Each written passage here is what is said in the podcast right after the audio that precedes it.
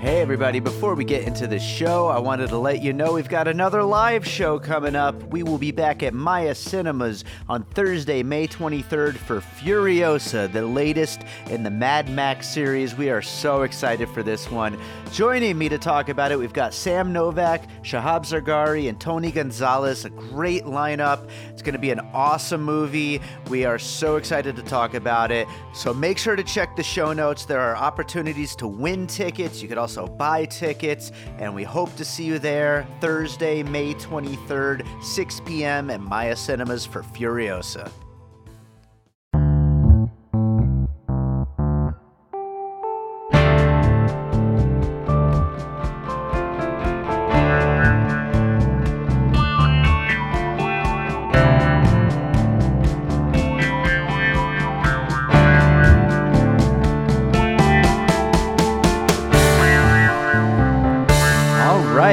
To a special episode of Piecing It Together, the podcast where we take a look at a new movie and try to figure out what movies inspired it. But today on the show, we're not doing that. We're not doing any of that. We're talking about our favorite movies of the year so far.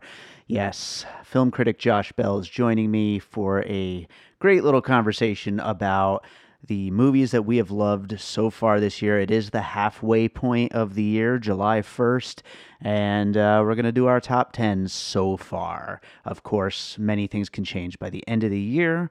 Um, but it's already been a pretty good movie year so far. Uh, I don't know if I'm going to call it an awesome movie year yet, although it might be. We'll see by the end of the year. And that is, in fact, a plug for our new podcast that I am producing for Josh Bell and Jason Harris called Awesome Movie Year that launches this Wednesday. Uh, you can find that anywhere you listen to podcasts, anywhere you listen to Piecing It Together. And speaking of listening to Piecing It Together, uh, if you are not, you should subscribe to Piecing It Together on your podcast app of choice. You could also rate and review us on Apple Podcasts. You can follow us on social media at Piecing Pod and join our Facebook group, Popcorn and Puzzle Pieces.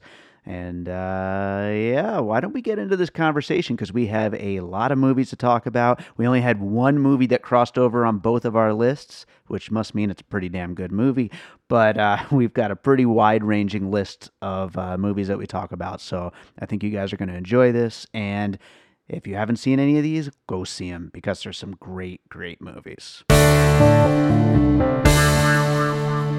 right, so it's halfway through the year, and we have got with us Josh Bell to talk about the best movies of the year so far. How's it going, Josh? I'm good. How are you? I'm great, man. I saw a whole bunch of movies this year so far, and Yeah. keep doing these podcasts, so I'm great. I That's good. It's can't complain. great to see movies. I too saw a lot of movies. Uh, I've actually, for the first time, been keeping a running tally, ranking every movie of the year that I, not every movie I saw this year, but every movie that came out this year that I have seen. Nice. So we could, uh, if you want to count down starting at number 85, nice. we can do that. Wow, that that's yeah. I've been doing that for the last few years, but I certainly haven't gotten to 85 yet. But Yeah. you are, of course, a full-on film critic, and you are out there watching movies every day. Oh, I am. And Yes. some I wish I didn't. but that's not what this is about. This is about the best movies. Yes. So we are going to count down our uh, top 10 so far at the midway point for 2019. And why don't you kick it off with your number 10? Well, my number 10 pick is a movie that we talked about on this very podcast recently. right. It's Jordan Peele's Us, All right. a movie that is scary and weird and very well acted by Lupita Nyong'o and funny and beautiful to look at. Uh, a movie that I was highly anticipating and that I think mostly lived up to my expectations, uh, especially in its first half. Um, yeah, I'm a big horror fan. I liked Get Out. I think Get Out for me suffered a bit from seeing it after so much hype. And with this movie, maybe my expectations were more in line. Uh, but I still think I probably like this one a little more overall. Mhm. Um, but yeah, Jordan Peele, very talented guy. Look forward to seeing what else he does. And uh, I liked Us, and I think you did too. I absolutely did. It was uh, a little below my top 10, but I absolutely did enjoy it. And um, he's just such an interesting filmmaker. You know, he, he's somebody who gets what it is to make a big blockbuster movie that we can all talk about all year long. Yeah, and people have been talking about. I, I feel like I've I've probably reached my limit with how much people have been talking about this movie. But I mean, that's not the movie's fault. Sure. And it's it's like he's, he's certainly very good at bringing up a lot of ideas that people are going to really dig into. Yeah, absolutely. Well, my number 10 is the Elton John biopic Rocketman, which I thought was just a load of fun. Um, I I love that after the, you know, disappointment that Bohemian Rhapsody was for many people, although a lot of people did love it. Um, I, I'm just glad that they went so big and just so bombastic. And, you know, I think Elton's story deserves it, you know, for a performer such as himself. Yeah, I like this movie all right. I definitely did not like Bohemian Rhapsody, and I Mhm. agree this is better.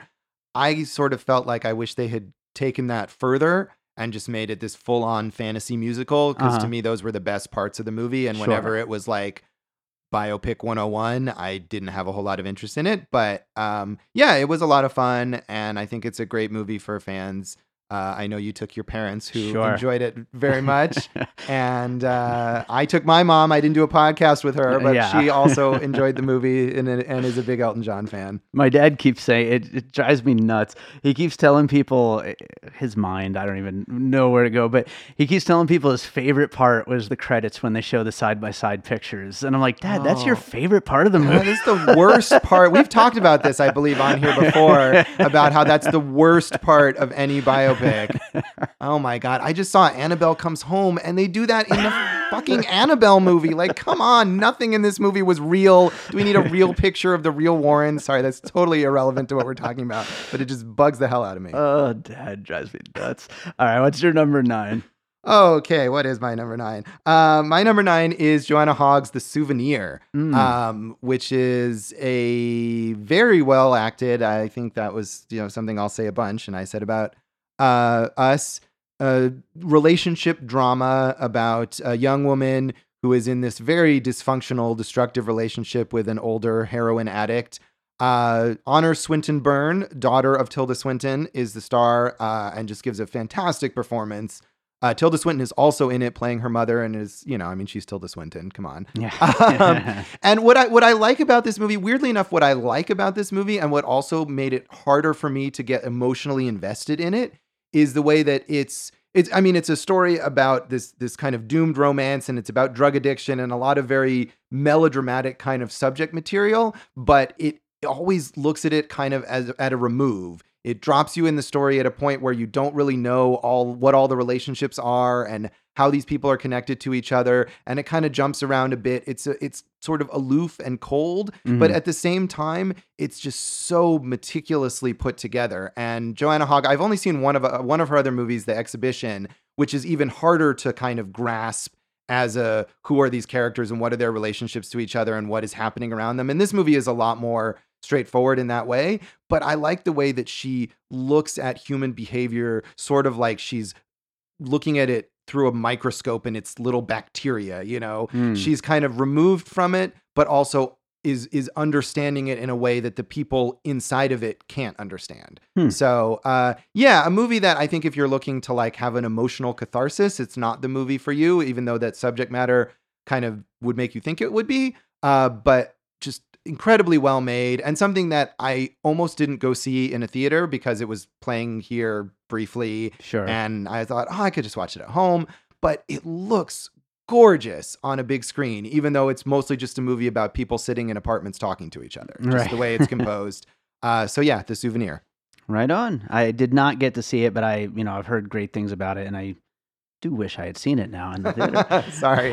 I know how much you love seeing movies in the Yes. theater. Well, speaking of movies I didn't get to see in the theater, my number uh, nine is S. Craig Zahler's Dragged Across Concrete, Ah. which I actually did really like. Um, there was a lot of back and forth about whether or not this movie is glorifying, you know, right wing ideals and stuff like that. But I really don't think that's what it is. I think that this movie is just a great old school cop movie with a couple of great performances at the center of it. And uh, you know, I, I think the uh, you know the the fun moments are really fun and then it's just also really heavy and it's you know for anyone who's kind of a gore fan as well it's got plenty of that as well as his movies do tend to have um but uh yeah overall i i, I absolutely really really loved it Yeah, I haven't seen it yet. I definitely have that on my list, and I missed it when it was here in theaters, and and you also did. I know. you didn't you didn't warn me that it was actually in theaters. I know it was very quiet release here in uh, in theaters in Vegas. I, I failed in my duty to to let you know about that.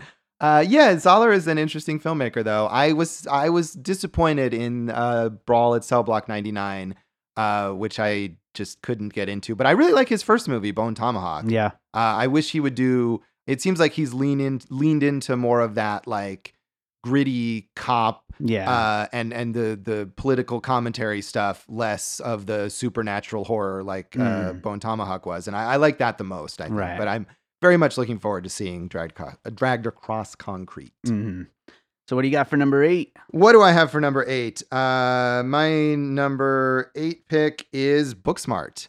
Uh, movie that I had very high expectations for, and I think mostly met my expectations. I remember going in thinking I'm going to be disappointed because I just I love. Not only was this movie incredibly well reviewed, but it's the kind of movie that I absolutely love. Sure. Uh, and and we've talked about we talked about on this podcast, and I feel like we personally have talked about so many times, never going back from last year, Oh yeah. which I just love that movie. And this is a similar film about teenage girl friendship and kind of the the the into the night uh, story structure of these two friends who are going on this odyssey that's going to test their friendship and they're going to try new things and they're going to come out from it on the other side with a renewed sense of purpose in their lives. Uh, and it's just funny as hell. It Yeah. really is. Um, so yeah, I, I really enjoyed this movie. Uh, the performances from Beanie Feldstein and Kaitlyn Dever are just fantastic. Kaitlyn Dever, I think, has been underrated since she was like 10 years old when Mm. she was on the second season of Justified, which she's fantastic on that. Um, and yeah, it's just a funny, really fun movie to watch. I love well drawn teen comedies, and we've had a bunch in recent years, especially about teenage girls not only never going back, but uh, The Edge of 17, which is another movie that I really, really like. Sure. Uh, eighth grade from last year. And I think this movie uh, fits along with them. I liked it a lot. Well, if uh, your awesome movie year co-host Jason Harris ever makes time for me, we will be doing an episode on Oh, yeah. And I will say, spoiler, he hated it. I think I, I fall somewhere between the two of you. All right. but I did like it. Yeah. Um, my number eight is a movie that I still am a little uh, dumbfounded with, but I love thinking about it regularly since I saw it, and that is High Life, um, which is a a totally strange, unique uh, sci-fi starring Robert Pattinson, Juliette Binoche, and Mia Goth, and uh, it is uh, I what can I say? It's freaking weird. I'm actually in the middle of editing an episode on it right now, which should go up uh, next week, and so you'll get to hear me try to make sense of it even a little more than I am right now as I'm rambling on. Yeah, it's, I agree with you on on that. It is a baffling, strange, but kind of mesmerizing film. Yes. It's not it's not on my top 10, but it's it's close. It's definitely in my top 20. Um yeah, I I I too was kind of not sure what to think about it coming Yeah. out of it. And I think that's common for for Claire Denis, the director. Sure. and I've I've only seen a couple of her other films, but you know, I always I think what is kind of my main yeah, reaction. absolutely. Um, and sometimes it's in a good way, and sometimes not as much so. But but yeah, I thought in this movie it was it was in a good way. Yes. And, uh, and Robert Pattinson, I know you're a big fan of his. oh, I love him. Um, yeah. Supposedly, you know, uh, initially he was supposed to be starring in the sequel to The Souvenir, which is a bizarre thing that they're even doing. Right. But Yeah. apparently he dropped out of it. So yeah. There you go. Random Robert Pattinson trivia for you. There you go. what do you got next? Uh, okay, so what number are we on? seven. Seven. Number seven is a movie that you recommended to me Ooh. and that I really enjoyed, and that is To Dust, oh, nice. starring Matthew Broderick uh, and uh, an Israeli actor who's, of course, whose name I am now uh, did Géza. Röhrig. There you go. Hey. Uh, and I'm guessing this might be on your list uh, in a little bit. Absolutely. Um, but yeah, it's a, it's an odd film. It's a comedy, I guess, Yeah. about dealing with grief and it's sort of like a weird oddball buddy movie Mhm. about this Orthodox Jewish guy who becomes consumed with the idea of how his dead wife's body is going to be decomposing and consults with a community college science teacher. I guess he is. That's how I would describe it. Uh, played by Matthew Broderick, um, and draws him into his world of obsession with the decomposition of bodies. And yeah, it's funny. It's it's weird. It's kind of touching. Yeah. in its own way. Uh, and I think this is the best Matthew Broderick performance in I don't know how long. Oh yeah, absolutely. On the episode that we did, uh, I, I brought up election. It, it, it reminded me of that Yeah, kind of yeah. character, you know, Yes. that kind of performance. Um, but yeah, no, I, I, I haven't seen him do something great in a long time. It's it's good to see him do something good. Yeah, I wish more people had seen this movie. Um, I I did not get to see it in theaters. I I watched it at home. It did Mhm. play here though in Vegas Yeah. for for a couple weeks. So hopefully more people will catch it Yeah, uh, as it goes on. Uh, available on home video and stuff. absolutely.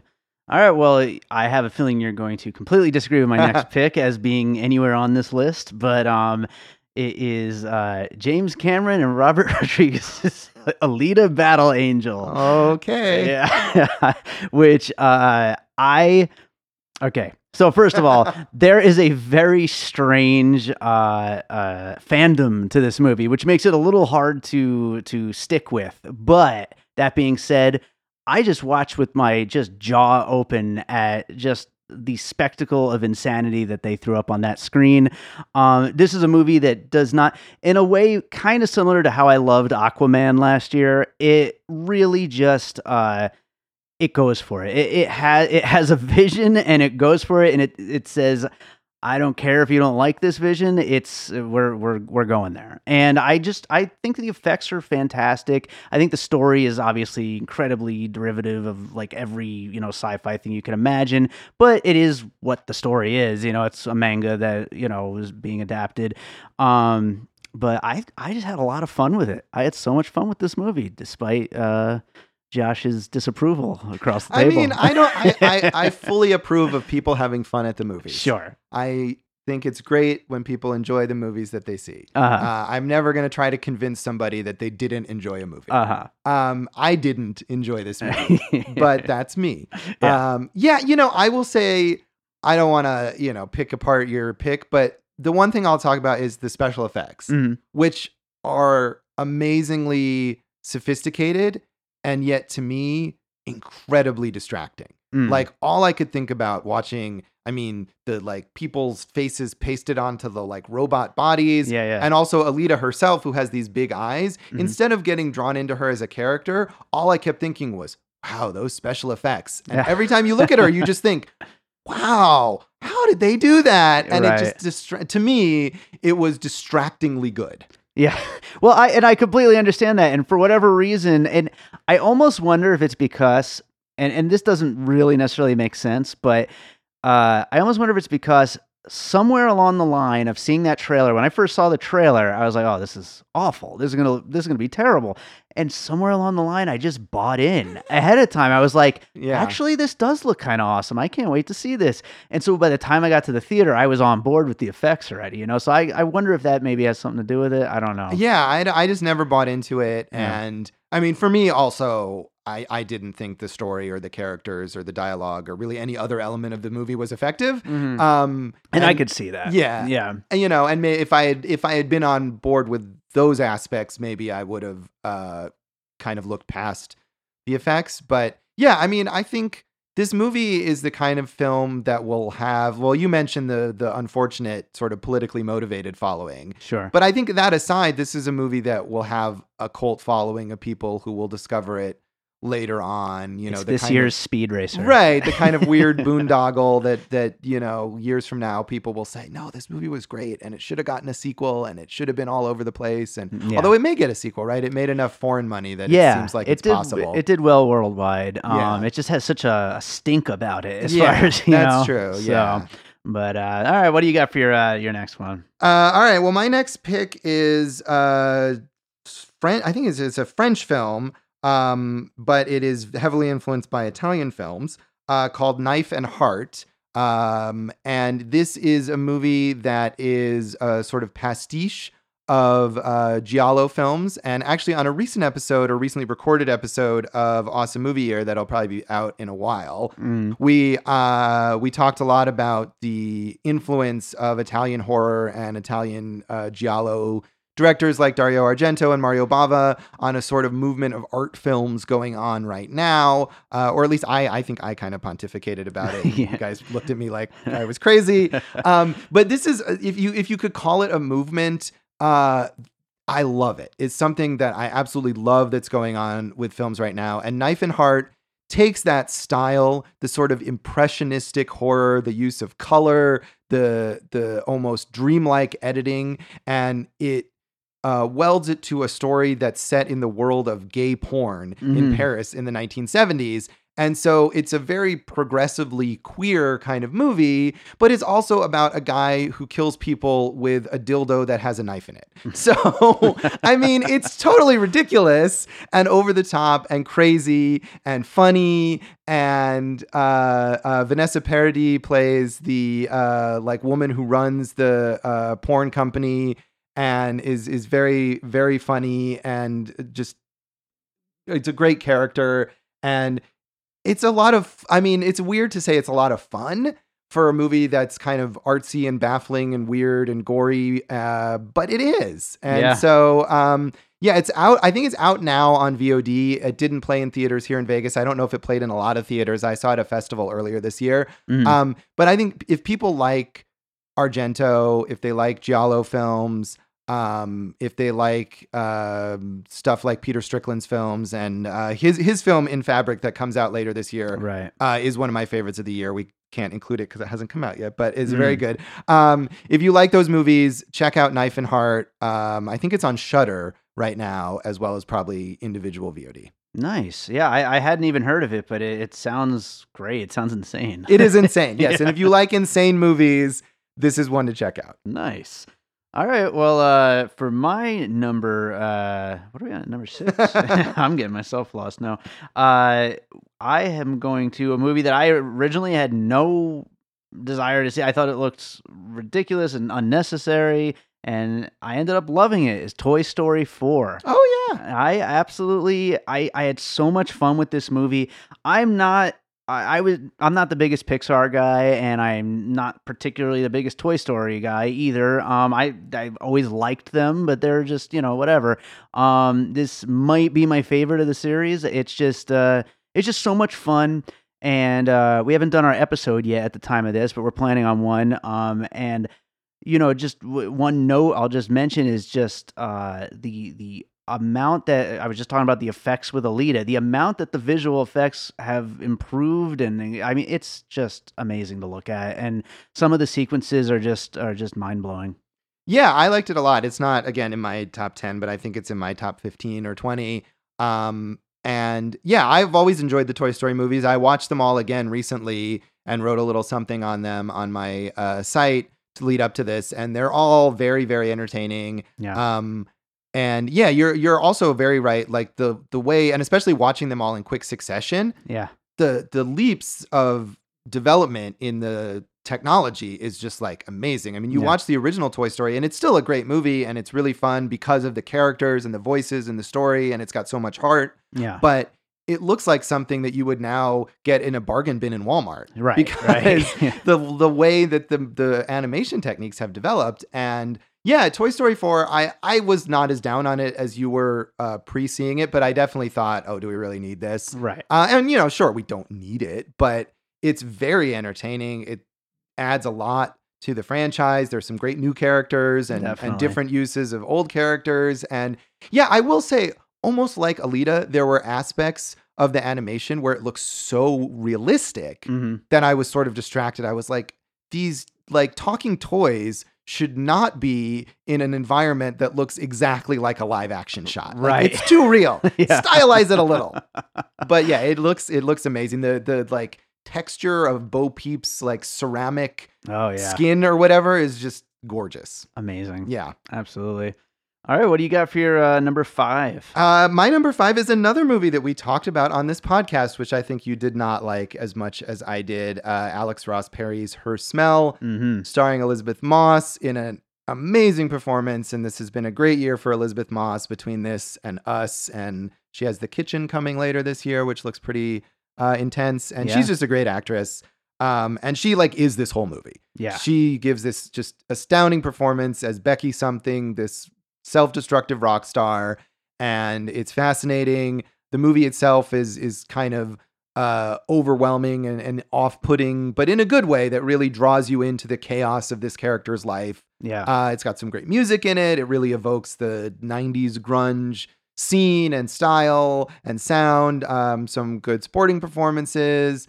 Uh, yeah, I just I I like Perry a lot. He's can be a kind of a polarizing filmmaker. I think there's some critics who definitely just despise everything that he does, and as a person, he's kind of I think plays up his contrarianism. Um, I think we talked about in that episode about how he wrote this long essay about how uh, Avengers Endgame should be nominated for Best Picture yeah. uh, which is really not on brand for a uh, indie auteur. But he may be a weird guy and maybe kind of a dick. But I love his movies and I loved her smell. Yeah. I, I love the performance and I love the score. So All right, those are two key elements yes, of that movie. Absolutely. Um, right on. Well, my number uh, Five? five, Yeah. would then be uh, Under the Silver Lake. I obviously this was on my most awaited list for like two years leading up to it as Yeah, A24 fucked around and didn't know what the hell to do with it. But um finally came out and it seems like some people love it and some people hate it and there's nothing in between and I absolutely loved it. It was exactly what I was hoping and then some. Uh totally uh, just like this fun weird journey of a film and uh it, it goes in some really crazy places which I love and it's got like you know, you know me, I, I love a movie that really just gives me something to chew on for weeks after. And I mean, you know, you can go online and like just read fan theories all day. There's so many theories about every little every little thing. And then aside from that though, I mean just straight down to it, the performances from Andrew Garfield and uh what's her name? Oh, Uh, Riley Keough. Riley Keough. Yeah. Yeah. I mean great performances all around. And then also, um, if I'm just gonna point to a specific uh thing, the songwriter scene is probably my number one favorite thing that's happened in the movies this year, which is Wow. just so. Oh, I just love that scene. It's just so nuts. Um, yeah, I haven't seen this yet, but I, Okay. I'm looking forward to it. Uh, I read so much about it, and like you said, it's been very love it or hate it, Yeah. and a lot of uh, different takes on why you should love it or why you should hate Sure. it. And I think some people have the same reasons for those things. And you Yeah. mentioned the fan theories, and I read a lot about how this movie is all about how fan theories are bullshit, and Uh-huh. it's sort of like a anti-fan theory movie. Yes. Um, but yeah, I'm looking forward to seeing it. Uh, I think it's actually on Amazon Prime as of July 1st. Yeah, so hopefully more people will get to see it, including awesome. me. Awesome. Awesome. Yeah, you definitely got to see. it. I want to know what you think of this. Yeah, one. I'm looking forward to it. So what do you got for number four? Uh, my number four pick is Sebastian Lelio's uh, Gloria Bell. No relation to me, um, which is his remake of his own film, Gloria, uh, from a few years back. Uh, he's a Chilean director, and that movie was uh, a Chilean film uh, about a middle aged divorced woman kind of rediscovering her zest for life. And uh, the new version, which stars Julianne Moore as the title character, really just does it all again Mhm. but in a very, very effective, emotionally engaging way. Uh, I mean, it doesn't feel like he's just going through the motions of repeating himself so he can reach a wider audience. Uh, there's so much sensitivity in his portrayal of this character. And of course, Julianne Moore is a great actress sure. and brings so much to this character who is, even though her life is kind of sad, at least as the movie starts, she's never a sad person. She's Right. someone who is always looking for the best out of life. And she's, whether that's in relation to her grown kids who kind of don't really pay a whole lot of attention to her, or dating where she refuses to give up or, you know, stop hoping for some great romance or great intimacy, even though she's at an age where people have kind of discounted that. Mm. Uh, John Turturro plays her love interest, who's uh, not uh, maybe a great guy, but even the portrayal of that, it's not a movie about how she ends up with this dick who treats her poorly. It's sensitive to him, even as he's kind of a dick. Um, this movie also has some great Vegas stuff. It takes place mainly in LA, but there's a detour as those characters, Julianne Moore and John Turturro's character, take a vacation to Vegas. And I think, like the way it portrays being this middle aged woman in circumstances that people from the outside would think, oh, that's kind of sad. You know, it gives that same sense of wonder to Vegas. And you could Hmm. easily make Vegas this, like, oh, how sort of sad that they came to this uh, place trying to capture something about their romance. But she sees it through this whole sense of wonder that I just really, really liked. Um, and and again, Julianne Moore, such a great actress. So this is a movie that really came and went very quickly. Yeah, yeah. And if it was meant to get Sebastian Lelio a wider audience, it failed. um, but I think he deserves a wider audience. He's made some great movies. Um, a Fantastic Woman, the original Gloria, uh, Disobedience, which was one of my top ten movies last Oh, year. yeah. I think he's a great filmmaker, and I hope more people see Gloria Bell.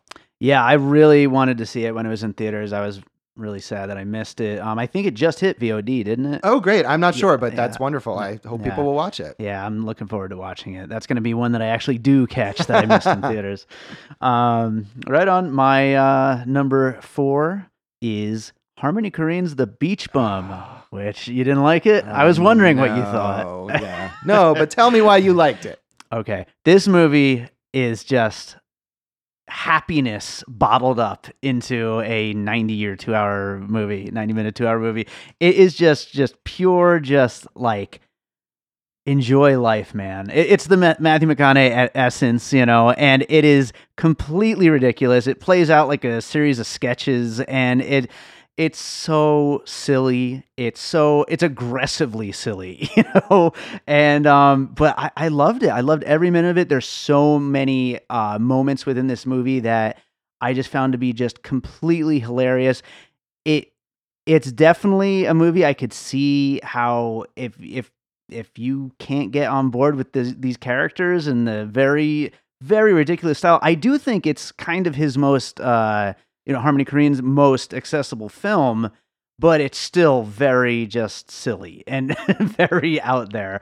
Um but I, I just think it's just it's joy. It is joy bottled up I felt no joy watching that movie, josh bell hates and everything and and I was. I was looking I was looking forward to it in part because how much you liked it. oh yeah And I didn't see it in the theater. Mhm. I had tried to, and it didn't quite work out. yeah And I got the chance to write something about it recently. And so I got a screener and I thought, oh, good. I'm finally, now I have a reason to see this movie. Like, Yeah. it's not going to fall through the cracks. I'm going to sit down and watch it. I'm ready for it.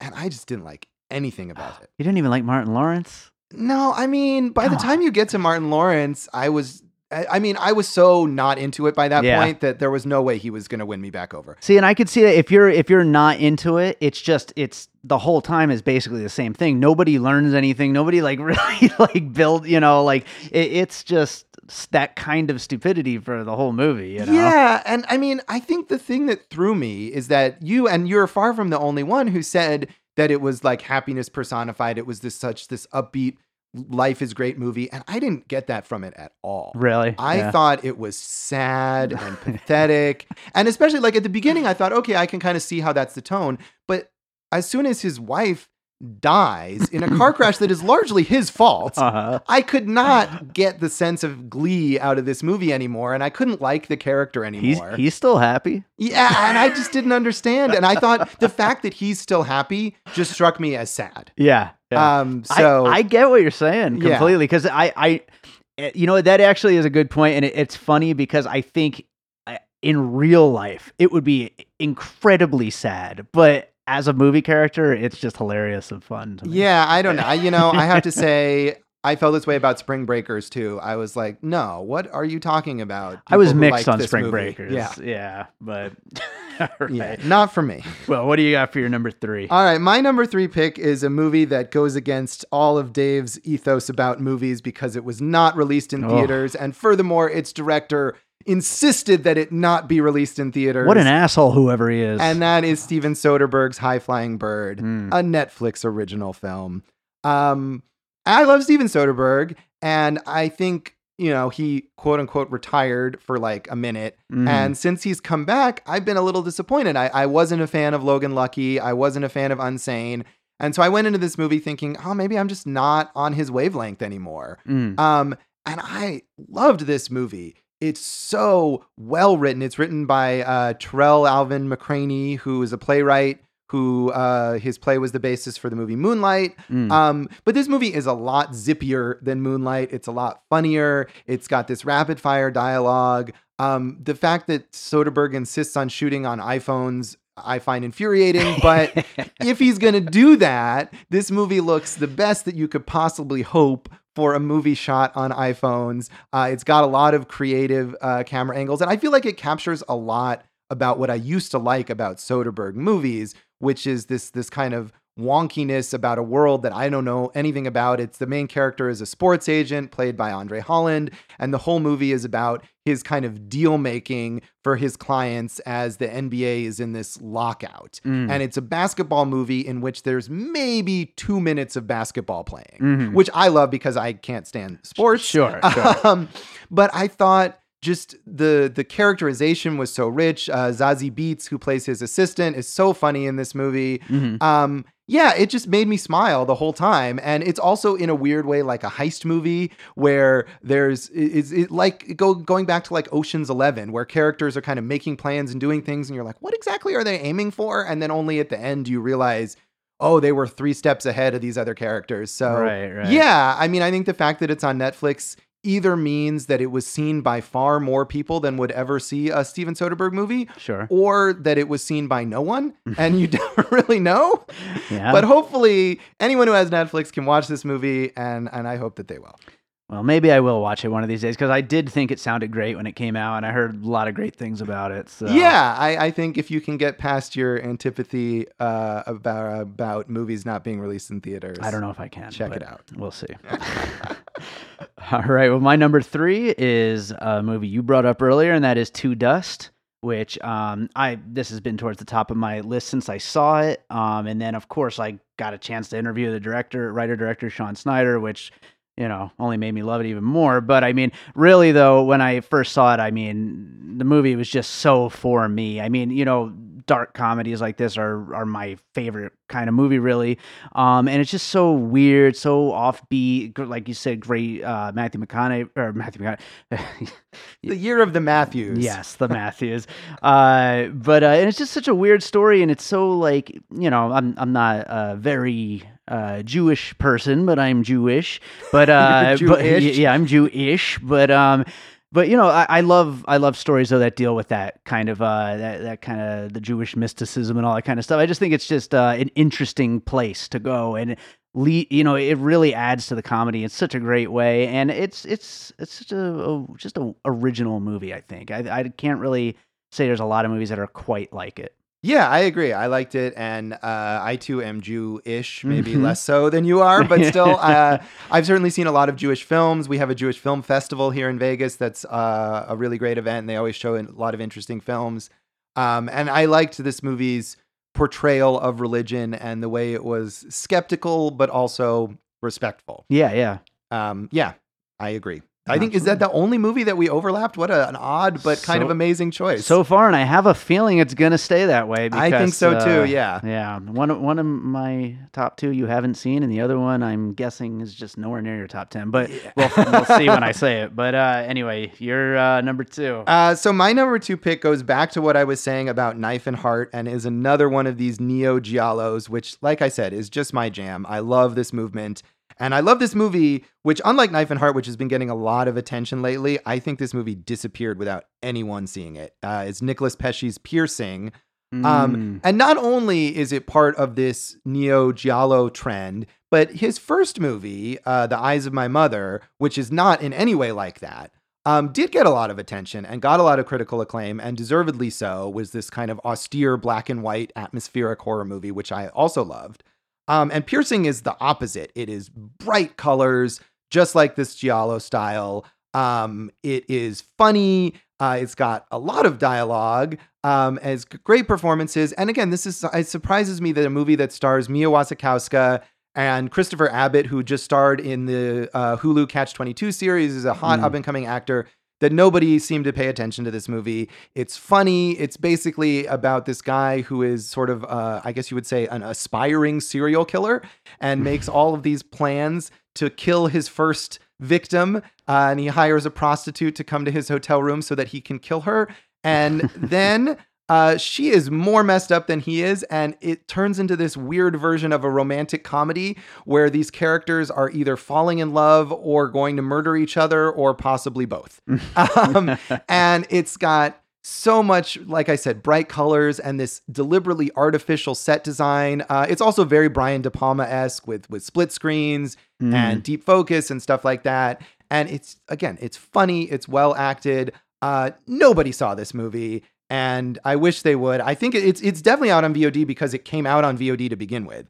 Um, whether it's Mm. on any like streaming subscription services, I'm not sure, but I hope people will check it out. I think it's possibly the most underrated uh, and certainly the most obscure movie that I've picked here, but I really liked it. Yeah, I wanted to see it, and I definitely hope to see it. I, I've heard such great things about it, and it sounds like so much fun, like for such a It is, dark and movie. I think I know? was like unprepared for how much fun it would be. Yeah. And and I, I did uh, joke on Twitter that uh, when I finally, if I ever do an episode on it, I'm going to change the name of the show to Piercing Together. So. There you go. Yeah.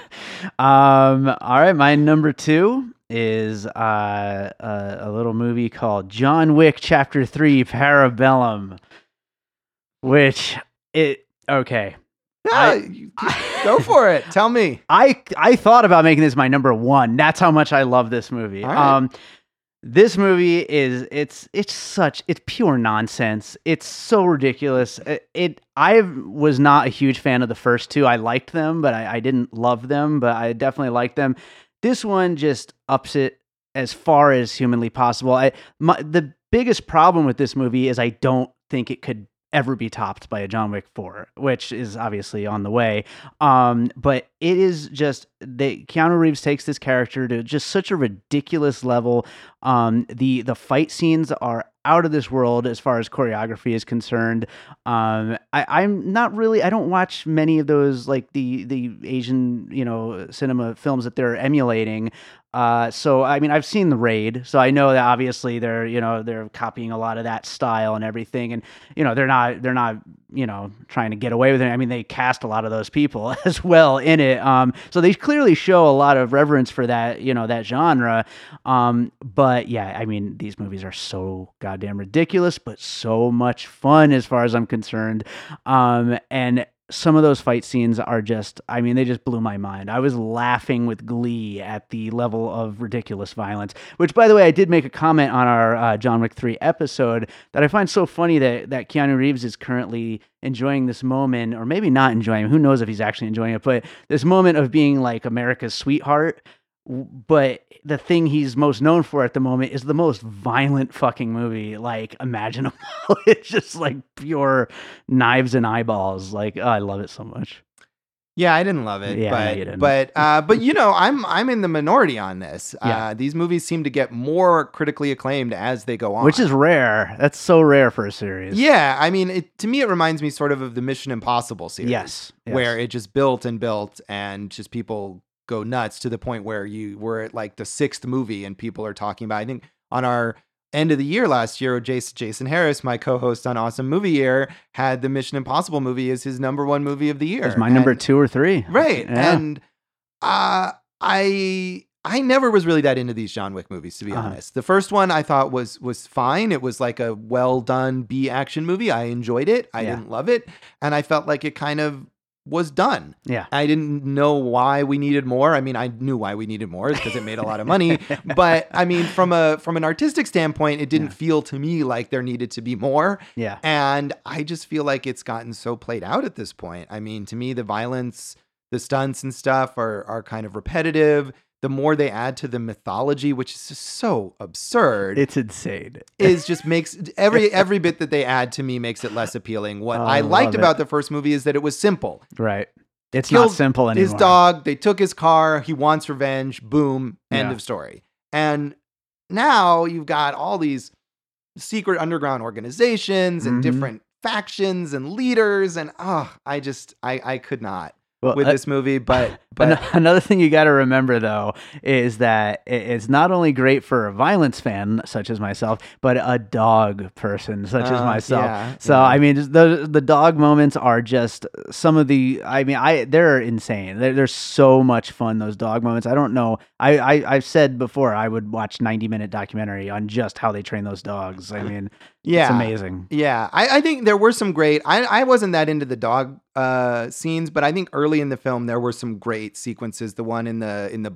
barn or the stables with the horses. All the horses, yeah. yeah, and the one with all the you mentioned knives and eyeballs, where they're in Yeah. the like, is it a library or a museum or something? It something? was a museum of weapons, I think. Like they had like gun parts and stuff, and Right. kni- yeah, knives Yeah. and all that. I like those scenes a lot. I felt, and those were both towards the beginning of the Yeah. movie, and I kind of felt like it never lived up to that. Mhm. Uh, and these movies get longer each time too. Well, that's the trend in general, I think. yeah. So whatever. Yeah. Well, we're Uh, we're on to our number ones. So, uh, what do you got for your number one? So my number one is a movie I'm pretty sure that you have not seen, Mhm. and and again that a lot of people have not seen, and that is uh, Laszlo Nemes's uh, Sunset. The, he's a Hungarian filmmaker uh, who made a movie a few years ago that got a lot more attention uh, called Son of Saul, uh, which Hmm. I believe won the Oscar for Best Foreign Language Film. Um, or at least was nominated uh, and was highly critically acclaimed. It was a Holocaust film, um, but he found a way to put a different sort of spin on it. There's so many movies like that, and the character in that movie was uh, Sonderkommando, uh, the Jews who were uh, sort of uh, commissioned by the Nazis to help things along at uh, concentration camps, and the the visual style of that movie, uh, where he keeps the camera close, like really close, on the face of the main character virtually all the time Mhm. so that all of this horrific stuff is happening right around him, but you don't see it. Hmm. And you're just along with him the whole time. And it, it really gives you a new perspective on what it would have been like to be experiencing this at the time that it happened without the historical awareness Mm. uh, that we bring to a movie like that. Um, so that's that movie, uh, Son of Saul, which was great and uh, was acclaimed. And the to me, the fascinating thing about Sunset is that he goes from this movie about one of the most, you know, probably the most significant historical event uh, of the last, you know, hundred plus years or something, to a movie about a hat store. And this movie takes place in Budapest in Hungary, and he's Hungarian, the director. Uh, takes place in Budapest, and I think it's it's 1910, 12, something like that, in the, the, the time leading right up to World War One. Mhm. And it is about this woman, uh, played by uh, Yulia Jakab, I think is how you pronounce her name. Amazing performance from her. She's an orphan who uh, she's uh, now maybe 19 or 20 years old, returns to the city where her family has owned this luxury hat store for generations. And her parents were killed in a car crash when she was very, very, very young, and she was sent away to live with uh, relatives. And she comes back and she wants to kind of return to the family business. And this sounds like the most boring fucking thing you can Mm. possibly imagine. Sure. And yet, he shoots it in the same way that he shot Son of Saul. So it's all from her perspective. And it begins with her just coming in and saying, Can you hire me on at this store to design some hats? And from there, it becomes this odyssey into this sort of criminal underworld of Budapest and these revolutionaries that are fomenting a rebellion and all of this stuff that ultimately led up to World War One. And it's dreamlike. I think, like the Holocaust film, you don't know what the hell is going on around her. And Hmm. at a certain point, I realized, okay, this isn't a movie about hats. and Yeah. I don't really know. She's going to these secret meetings, and all of these people are kind of accosting her and telling her that she's in danger. And I'm like, I don't know what the hell is happening. But that's the point is that she also doesn't know what the hell is happening, and she has to find her way through this. And uh, in a way, like uh, a movie that we recently talked about on this podcast, Midsommar, Mhm. it's a movie about this seemingly naive young woman who is thrust into this dangerous world and comes out of it as like the leader of it. And it leads up to this just amazing final shot where all of the historical relevance of this movie comes along uh, or, or comes to kind of impact you. But along Mhm. the way, it's uh, it's almost a horror movie in the way it's just nightmarish. It's gorgeously shot. It's so well set designed and costumes. It has a lot of great hats. Naturally. of course. And again, and Yulia Jakab, the, the main star, is just fantastic. And this is definitely not a movie for everyone. Sure. Um, but it was so a movie for me. I've seen it twice this year. I saw it at a festival in January in the theater, and then I watched it again at home. And it's just mesmerizing from beginning to end. So I loved it. Hey, I I had not actually heard of it. I mean, I certainly heard of Son of Saul, but um, yeah, sounds uh, it sounds interesting. It is interesting. It's a Yeah. movie that like got n- uh, critically not a huge response, Hmm. but I just thought it was wonderful, and I liked it even more than Son of Saul. Although I can see how that's a movie that a lot more people would respond to. sure. Uh, but to me, this was a more almost original vision. Okay. Well, uh, I'm gonna go ahead with my number one then for the year so far, and that is Gaspar Noé's Climax. I uh, I'm not particularly a huge fan of his. I saw Irreversible a million years ago, back when it came out. Um, I had been wanting to see other movies of his and never really actually got to them, but. I went into Climax not really knowing what to expect, except hey, A24 put it out, and uh, yeah, it just kind of blew my mind. I mean, it, you know, it, it's uh, again, it's another you know hard to really recommend movie. It's it's certainly not for everyone, and I mean, uh, you know, not to give anything away, but I mean, it's all kind of ultimately a little meaningless. I mean, it's just kind of an exercise in doing something weird on screen, but holy shit, is it just mesmerizing and like. Uh, I, I saw it twice in the theater, um, and it's just I, I haven't stopped thinking about it all year. I mean, some of the shots are just mind blowing. The the performances, uh, most of which are non actors, but then Sofia Boutella is in it. Um, they're all incredible. Um, and it, it's it's a very strange film. It's it's but once it gets down to what it's about, which is you know these people tripping and you know dancing, uh, it's just yeah, like I said. I mean, I think I said mesmerizing already, but that really is the word I would use. It's just like a, there are moments in the movie where um you know you're almost not even sure if you really saw what you just saw. Like you know that's how that's how uh, almost trippy it is without actually being on anything in the theater. Um but yeah it, it's it's a, a very wild movie very unique uh it, it was a fun one to do an episode on we did do an episode on it of the show if you check back uh, about a dozen episodes or so go check that one out um but i definitely recommend people that are into something strange to go check it out it, it's it's a uh it's it's a very unique movie Yeah, I still haven't I haven't seen it. Um, I missed the chance. It was briefly in theaters Yes. here, but uh, by the time I was able to potentially see it, it was gone. Um, but I do want to see it. I have I've actually not only have I not seen this, but I've never seen any Gaspar Noé. films. Oh, really? Yeah, and I think there there are always movies like Irreversible and um, now I'm blanking on uh, enter the void Into it? the Void. Yeah.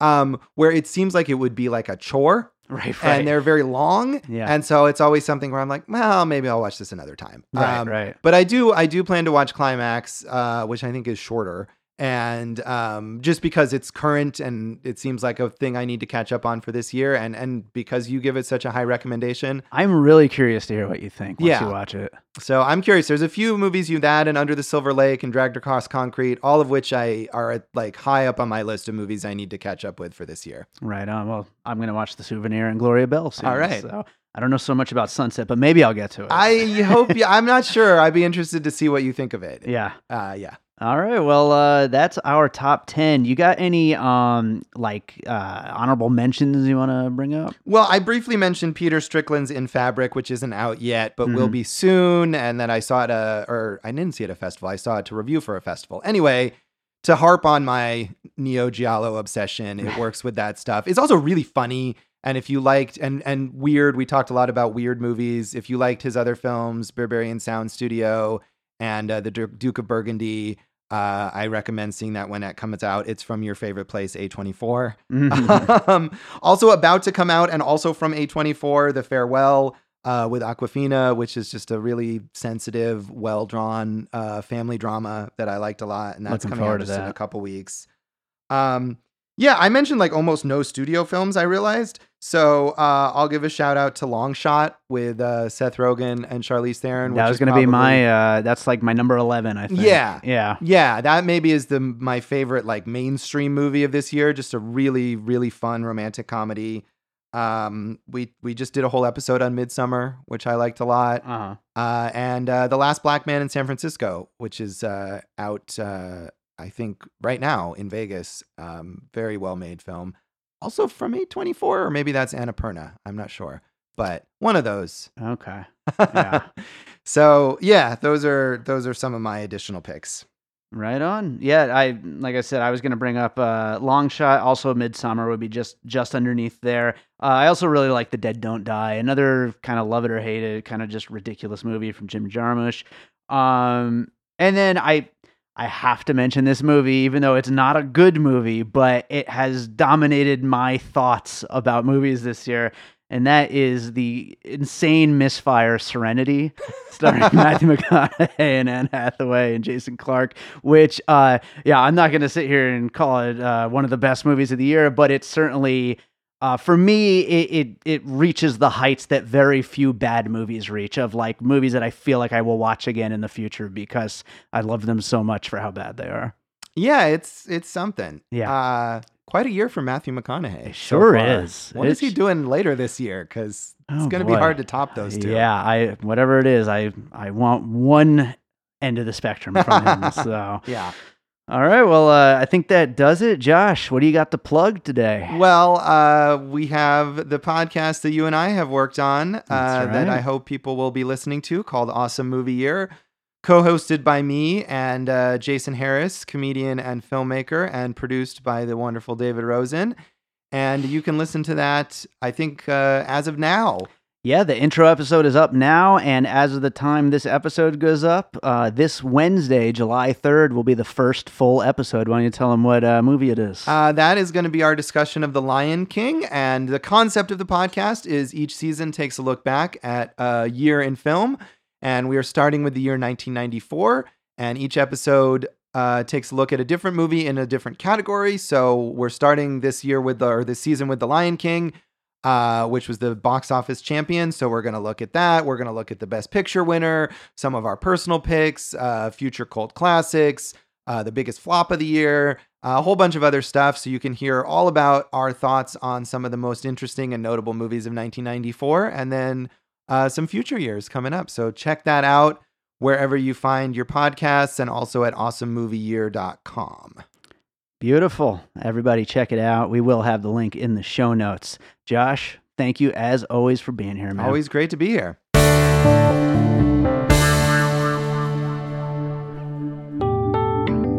Hey, I'm Josh Bell. I'm Jason Harris. Hey, Josh, we're friends in real life, but we're also co hosts on this new podcast called Awesome Movie Year, where we take a look back at an awesome year for movies and do a deep dive looking at movies including the Best Picture winner, the biggest movie at the box office, future cult classics, and more. including the biggest flop. And this season, we're doing 1994. You can find us wherever you get your podcasts. That could be Apple Podcasts, Stitcher, or Spotify. We're all over the web as well at Awesome Movie Year on all the socials and awesomemovieyear.com. So please like us, subscribe, and uh, if you do like us, give us a five star rating because we love you.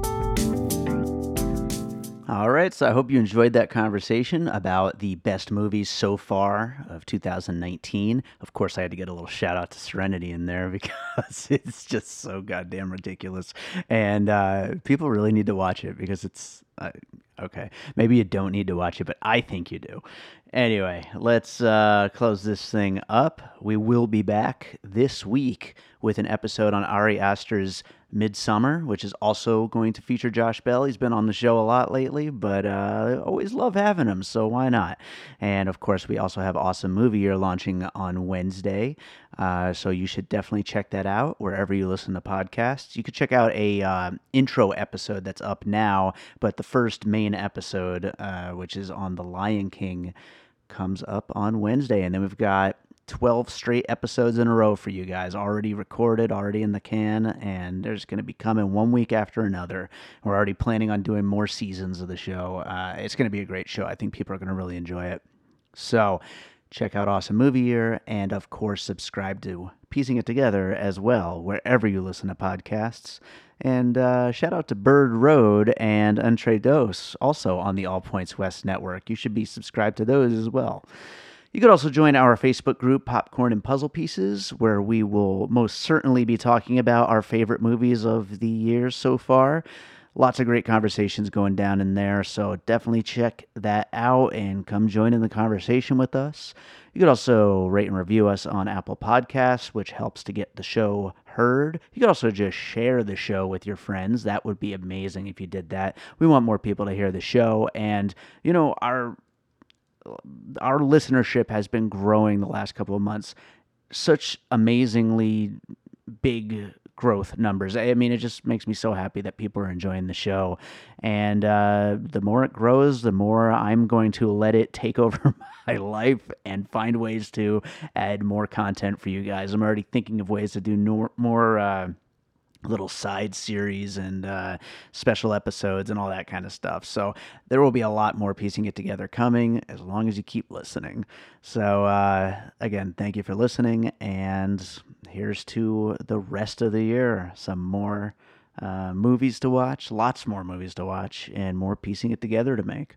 So let's close this up with a piece of my music. Uh, there's not really a theme for this episode since it's just a, uh, a list episode. So uh, I want to play something, I don't know, something I am pretty sure I never played on the show before. So just clicking through some of my albums, I uh, I guess here's a random one, a track called Clear View from my album Like Ashes. So enjoy this, and uh, if you like it, this is actually a free album that you can get on my davidrosen.bandcamp.com site. So uh, you can go download it for free.